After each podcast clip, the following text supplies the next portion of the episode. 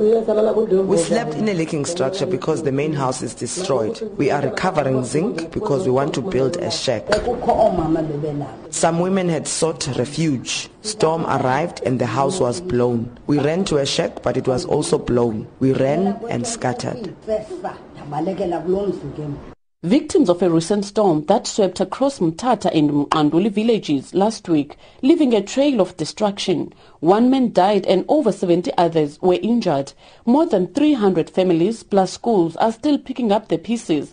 The storm interrupted power supply, resulting in communities blockading the N2 to attract the attention of authorities. Senior forecaster at the Port Elizabeth Weather Office, Mandisa Manenza, says global warming plays a huge role in the severe weather conditions in Transkei. Our severe thunderstorms in the Eastern Cape, that includes the Transkei area, they mostly occur when we have a collision between the air that's coming in from the northern interior together with the moist air from the Indian Ocean on a hot summer day. So the collision between those two causes those severe thunderstorms. What's fueling those severe thunderstorms is the global warming effect. Everything that is happening in these days, it goes into the extremes. Whether it's drought, it goes to the extreme. Whether it's flooding, everything just goes to the extreme. She says they have a system in place that can be used as a tool to alert communities. We do have a warning system in place which is categorized into three levels. We've got an advisory. An advisory is when the severe weather is expected to be happening uh, between three and five days.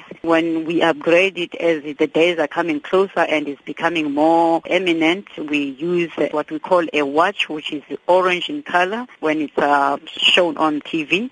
When it's a day in 24 hours and we are so confident and focused as that this is going to be happening, then the alert is upgraded to a warning which is shown in red colors in the TV. The SA Weather Service also warns of more severe weather conditions that can be expected this week. Manenza again. We do have uh, thunderstorms that we are expecting. We see that on Wednesday there is a possibility of uh, severe thunderstorms in the Transkei areas, including the area between um, Cofimvaba, Elliot area, going into the east and the northeast area around Matatiele area.